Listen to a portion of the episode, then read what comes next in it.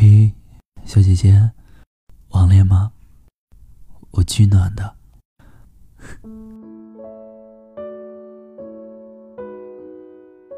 今天我发了一条朋友圈，网恋吗？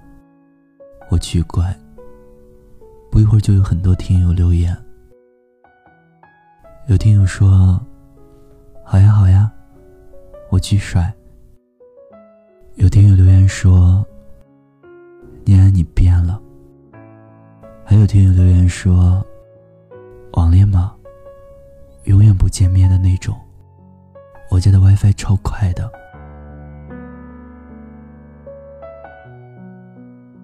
那今天晚上，念安想跟大家分享的故事，就是关于网恋。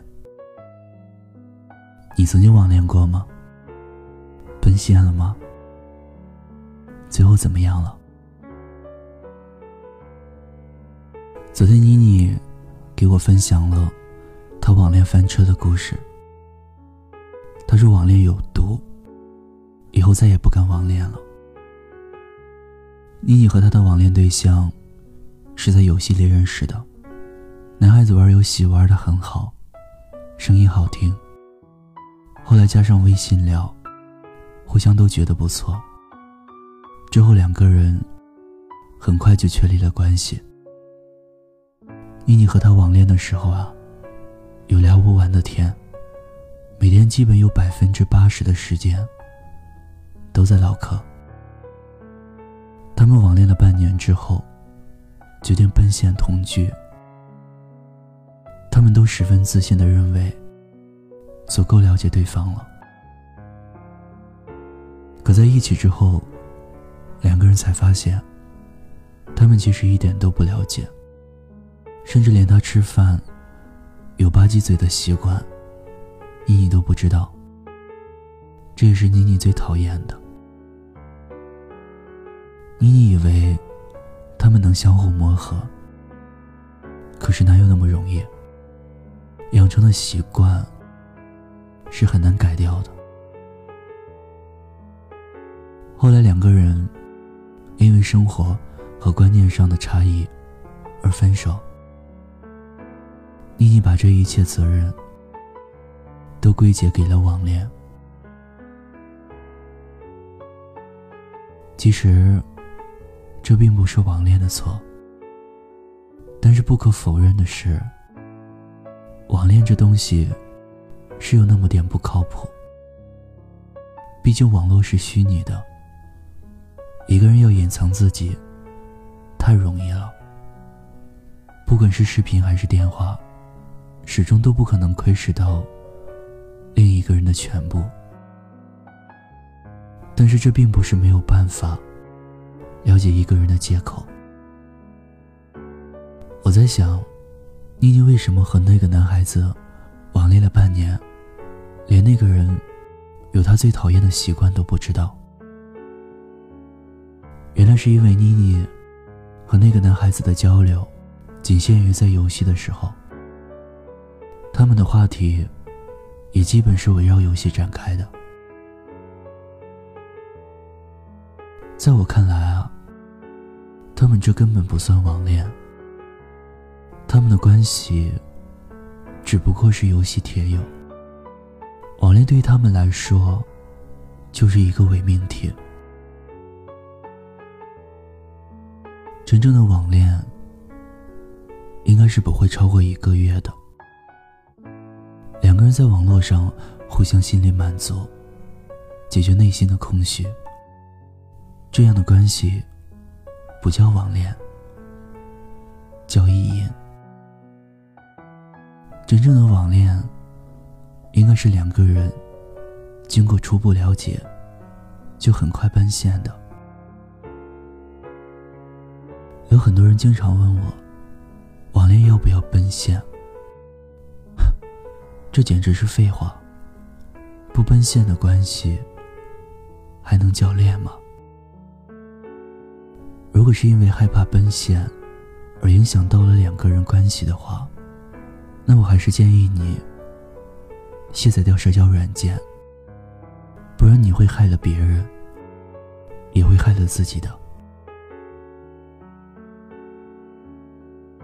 之前认识一个女孩子，她和男友也是网恋。男孩子在河北，女孩在陕西。这样的网恋距离不算远，应该是很快就可以奔现的。可他们从开始到结束都没有见过面。不见面的原因是女孩听了太多见光死的网恋故事。所以害怕见面。男孩子多次要求见面，他都拒绝了。他们网恋了将近三个月。有一天，男孩子突然告诉他，他有女朋友了。而男孩给他的解释是，他根本感受不到在恋爱。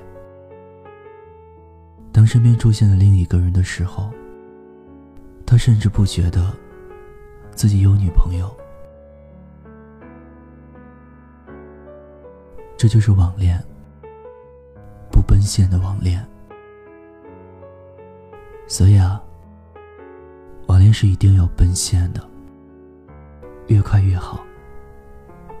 如果可以，我们今天认识，明天就奔现。嘿，小姐姐。网恋吗？奔现的那种。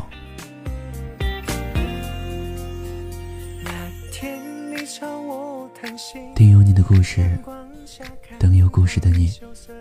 这里是念安酒馆，我是念安，感谢你的陪伴收听。微信公众号搜索“念安酒馆”，新浪微博 DJ 念安，想念的念，安然的安。就可以找到我了。最后在华山脚下，对你说晚安，天天好心情。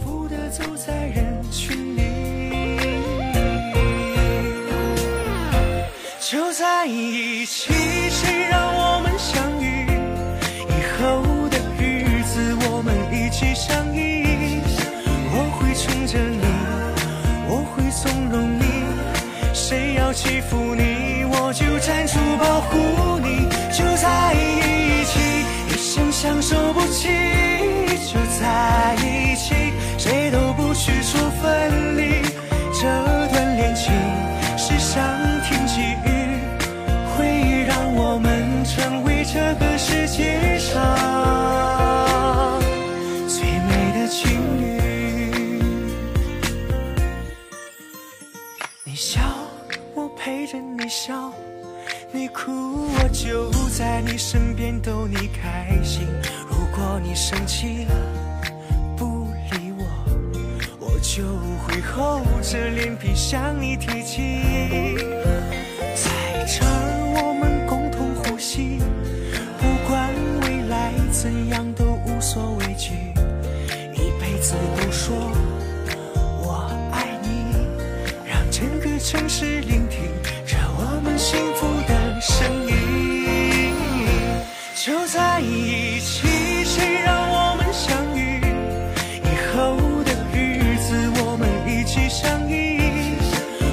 宠着你，我会纵容你，谁要欺负你，我就站出保护你。就在一起，一生相守不弃。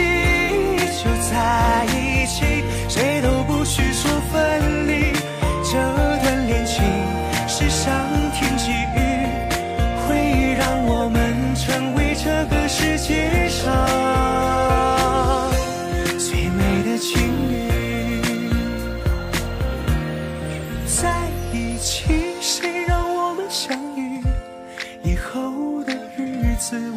一起相依。我会宠着你，我会纵容你，谁要欺负你，我就站出保护你。就在一起，一生。相守不弃，就在一起，谁都不许说分离。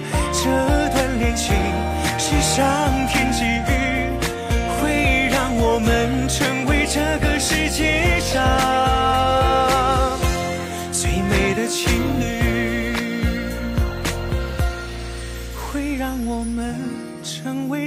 世界上最美的情侣。